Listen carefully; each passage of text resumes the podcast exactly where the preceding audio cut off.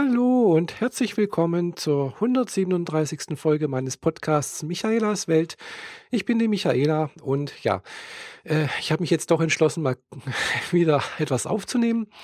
Ja, ich bin noch nicht ganz fit, meine Stimme ist noch ein bisschen angegriffen, beziehungsweise ich habe noch ein bisschen so ein Kratzen im Hals und ja, ich habe jetzt gerade einen passenden Anlass gefunden, mal wieder hier was zu sagen, und zwar ist der Anlass die letzte Folge von SIM, also von Schlaflos in München, wo die liebe Annik Rubens mich erwähnt hat in ihrer Folge.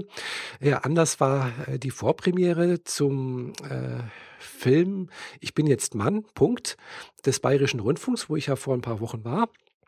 Und ja, liebe Annike, es freut mich, dass du mich da erwähnt hast in deiner Folge. Das ist ja doch eine kleine Ehre sozusagen. Ja, und ja, es ist schön, dass dich das Thema Transidentität doch soweit irgendwie ja, interessiert und auch, ja, dass du das so faszinierend findest. Ja, es ist immer so, wenn man da selbst irgendwo drinsteckt, findet man das ja gar nicht so faszinierend. Das ist jetzt irgendwie eher so, ja, ich hätte mir gewünscht, ich hätte das nicht, das Problem. Aber ja, leider ist es halt so, man muss halt irgendwie damit klarkommen. Mir selber hatte auch der Film sehr gut gefallen, die Vorpremiere, und auch dann ein bisschen später natürlich auch im Fernsehen habe ich mir angeschaut, auch den Film davor, das war ja auch eine Serie, habe ich jetzt da nicht mehr, weiß ich nicht mehr, in welcher Reihe das war, aber das fand ich jetzt beides sehr gut gemacht, auch wenn da ein paar Äußerungen vorkamen, die jetzt vielleicht nicht ganz so toll waren, wie du gemerkt hast, kommt man da doch relativ schnell nicht vorbei an einem so einem Fettnäpfchen. Ja, also die Äußerungen, was man da machen kann, oder beziehungsweise man kann sich doch relativ schnell verplappern, wenn es um Transsexualität, Transidentität oder Transgender geht. Ja, da gibt es ganz, ganz viele Ansichten. Hast ja vielleicht selbst gemerkt damals in der Vorpremiere. Ja, Petra hat zum Beispiel gemeint, sie ist nicht transident, sie ist transsexuell, und ich bevorzuge immer noch das Wort Transidentität. Nicht, weil ich denke, dass meine Identität trans ist, sondern einfach, weil es halt, ja, weil in dem anderen Wort halt das Wort Sex drin vorkommt.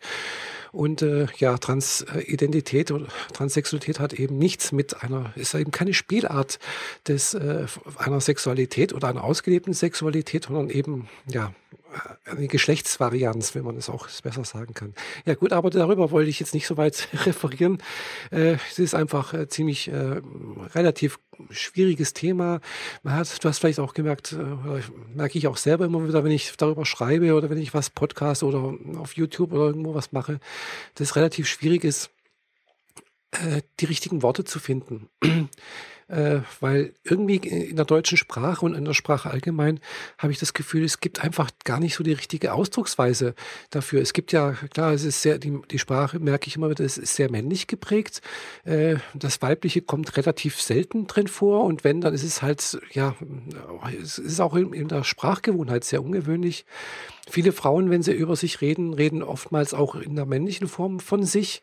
Also wenn sie zum Beispiel sagen, ja, ich bin jetzt, also wenn ich rede zum Beispiel von mir als ich bin Programmiererin, als Berufsbezeichnung, aber es gibt ganz viele Frauen, habe ich schon selbst erlebt, die sagen, ich bin Programmierer oder ich bin Verkäufer.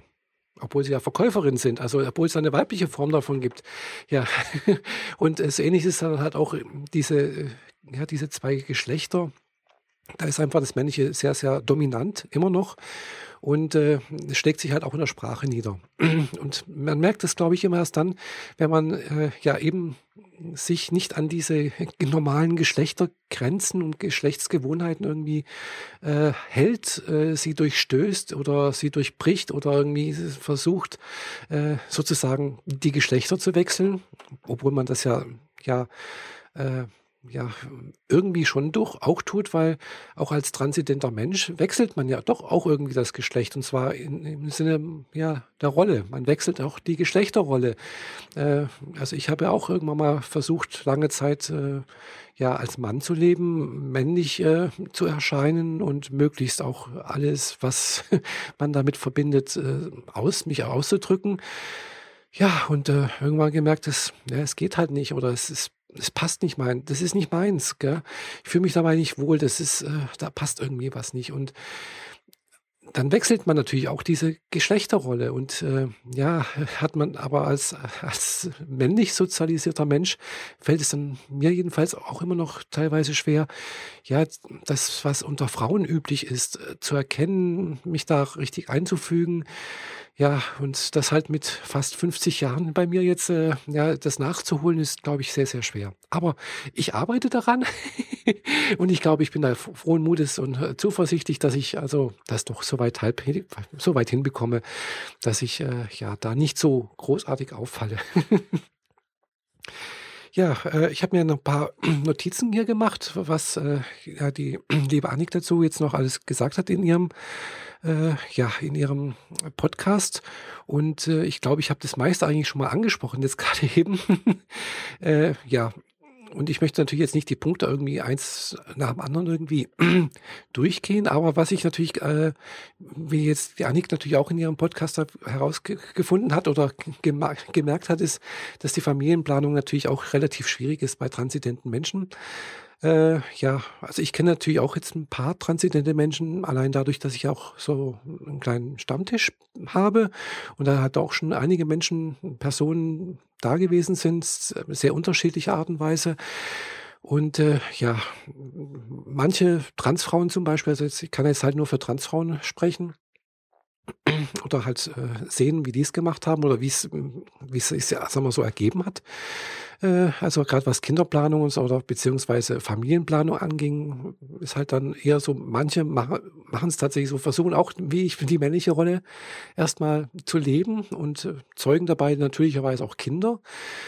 Haben natürlich dann in dem Sinn auch eine Familie, aber leider habe ich feststellen müssen, dass also relativ häufig dann auch mit dieser Transition, mit dem, sagen wir, den Rollenwechsel, dann auch die Familie mehr oder weniger futsch geht. Also bestenfalls, so was ich gesehen habe, ist immer noch so, dass, sagen wir, bloß die Ehe geschieden wird und die Kinder noch besucht werden dürfen, aber es geht natürlich bis dahin, dass also der Umgang mit den Kindern verboten wird, die Kinder entzogen werden, und so weiter und so fort. Also es gibt natürlich auch die anderen positiven Beispiele, also wo die Ehe hält, wo die Kinder weiterhin auch dann praktisch in einer gemeinsamen Familie groß werden, gibt es auch, aber ist eher so, die Ausnahme leider. Ja, und das ist natürlich auch immer so eine Sache, das finde ich sehr, sehr traurig, dass es da immer dann auch teilweise die Kinder halt auch drunter leiden müssen, wenn einfach so dieser Rollenwechsel stattfindet, wenn das Coming-out kommt. Und da merke ich auch, dass dieses Coming-out von transidenten Menschen heute immer noch sehr, sehr stark mit Ängsten besetzt ist, dass da einfach sehr, sehr viele Vorurteile auch herrschen. Und deswegen finde ich auch diesen Aktionsplan hier in Baden-Württemberg sehr toll, dass es da eben diesen Aktionsplan für Toleranz und gleiche Rechte gibt, von der Landesregierung initiiert, wo also auch auf vielen verschiedenen Ebenen versucht wird, eben Toleranz zu fördern, gleiche Rechte für LSB-TTIQ-Leute. Jetzt muss ich natürlich auch diesen Begriff erklären, was LSB-TTIQ heißt. Und zwar lesbisch, schwul, bisexuell, transgender, transsexuell, intersexuell und queere Menschen heißt das. Steht diese Abkürzung. Ja, und da war ich jetzt auch schon mal ein bisschen tätig. Engagiere mich da ein bisschen dabei. Und ich hoffe, dass dabei auch was dabei rauskommt. Also klar, ich vermute mal, das wird jetzt keine Sache sein, dass die morgen irgendwie fertig ist und dass wir dann, Friede vor der Eierkuchen. Ich glaube eher, dass das eine Sache ist, die mehrere Generationen dauert. Und dass man da vielleicht wirklich erstmals irgendwo einen greifbaren Erfolg vielleicht so in 10, 20 Jahren mal sehen kann.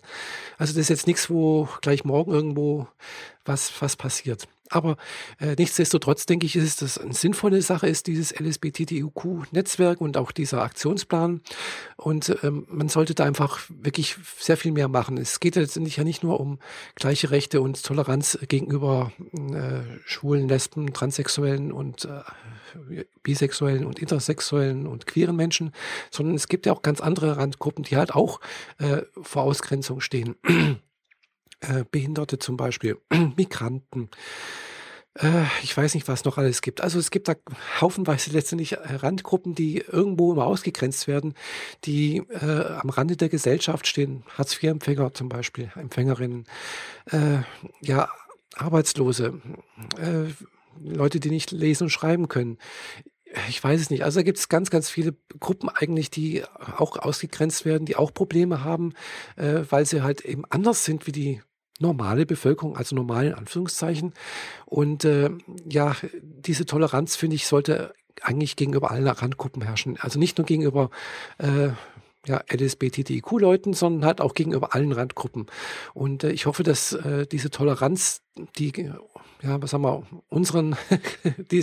einen Teil der Randgruppe oder einen Teil dieser Bevölkerungsschicht entgegengebracht wird, dann auch auf andere Randgruppen letztendlich auch ausstrahlt. Weil es geht letztendlich darum, dass jeder Mensch nach seinem Glück strebt, versucht, ein glückliches, erfülltes Leben zu leben. Egal, ob man jetzt männlich, weiblich ist, ob er lesbisch oder schwul ist, ob er als Mann geboren wurde und als Frau lebt oder ob er jetzt, querschnittsgelähmt ist, ob er, seine Eltern aus der Türkei kommen oder aus Kurdistan. Es spielt eigentlich keine Rolle. Jeder hat doch das Recht irgendwo. Und das ist einfach das, wo ich denke, da muss man einfach dran arbeiten, diese Toleranz und Akzeptanz gegenüber Randgruppen zu verbessern. Ja, ich weiß, ich fange an, ein bisschen zu philosophieren und zu quasseln hier. Aber das ist eigentlich auch so das Bestreben, was ich irgendwo so habe. Und deswegen mache ich da halt auch mit bei diesem kleinen Netzwerk und auch bei dieser ganzen Sache. Und das ist auch letztendlich das Bestreben des Transgender Euregio-Treffs, den ich ja mit organisiere. Und ich hoffe, dass das einen kleinen Beitrag leistet in dem bescheidenen Rahmen, was ich hier mit meiner bekannten Fahrer zusammen machen kann. Möchte ich auch nochmal darauf hinweisen. Also Fahrer und ich haben ja auch viele, viele Videos schon gedreht über einerseits logischerweise auch über Ausflugstipps, Ausflugsziele, die wir hier am Bodensee gemacht haben, aber natürlich auch mit Interviews mit transidenten Menschen. Und da suchen wir natürlich auch weiterhin immer noch nach weiteren Interviewgästen. Und ich hoffe, wir finden bald mal wieder jemanden, der bereit ist, uns vor der Kamera Frage und Antwort zu stehen. Ja, dieses Jahr ist da gar nichts passiert. Also wir hatten dieses Jahr gar kein einziges Interview. Das finde ich auch schade irgendwie. Aber das lag jetzt nicht nur daran, dass sich niemand gemeldet hat, sondern es lag wohl auch eher daran, dass, das Engagement, was hier diese Interviews anging, ein bisschen schwach war. Muss ich es mir selber auch irgendwie zuschreiben, dass ich da ein bisschen wenig gemacht habe und mich auch wenig engagiert habe. Aber ich hoffe, dass ich jetzt wieder ein bisschen mehr Zeit habe, ein bisschen mehr Kraft finde, weil das ist halt auch alles sehr, sehr viel, kostet sehr viel Kraft, es kostet sehr viel Zeit, es kostet auch Geld, muss man auch sagen. Und wenn man da einfach nicht ganz so fit ist und auch, psychisch nicht ganz auf der Höhe ist, dann fällt es einfach irgendwie ein bisschen schwer. Aber ich möchte mich hier nicht entschuldigen. Jedenfalls hoffe ich, dass da bald wieder was geht. Ja, jetzt im Winter wird es natürlich schwierig, ist klar, aber egal. Ja, natürlich freue ich mich auch auf nächstes Jahr, auch auf die Republika. Da hoffe ich natürlich auch die Annik wieder zu sehen und ihr Angebot, mit ihr zusammen einen Kaffee zu trinken. Das werde ich natürlich gerne wahrnehmen. Ich hoffe, dass es nicht nur ein Kaffee ist, sondern dass man auch mal ein bisschen ausführlicher reden kann. Jetzt bei der Vorpremiere haben wir zwar auch eine ganze Weile miteinander geredet. Hat mir auch sehr gut gefallen. Wir haben uns da, glaube ich, ganz gut verstanden. Aber es war halt doch ein bisschen knapp, weil dann kamen die anderen Gäste und dann war der Film zu Ende und dann stand man noch auf der Straße draußen, haben da noch ein bisschen gequatscht und Annik musste dann weg nach Hause, ihr Kind irgendwie abholen oder ins Bett bringen. Ja, das ist natürlich dann alles ein bisschen, ging nicht ganz so. Aber war trotzdem sehr schöne Erfahrung beim Bayerischen Rundfunk und hat mir sehr gut gefallen und ich würde mich natürlich auch freuen, wenn ich mal wieder zu so etwas eingeladen werden würde oder könnte. Aber egal. Jedenfalls bin ich da für alles Mögliche, für alle Schandtaten bereit sozusagen. Okay, ich meine, ich glaube, ich habe jetzt wirklich lange genug gequatscht und schließe als jetzt erstmal diese Folge hier ab und wünsche allen, die das hier hören, einen schönen Abend, schönen Morgen, egal wann ihr das hört oder seht. Bis zum nächsten Mal. Das war eure Michaela. Tschüss.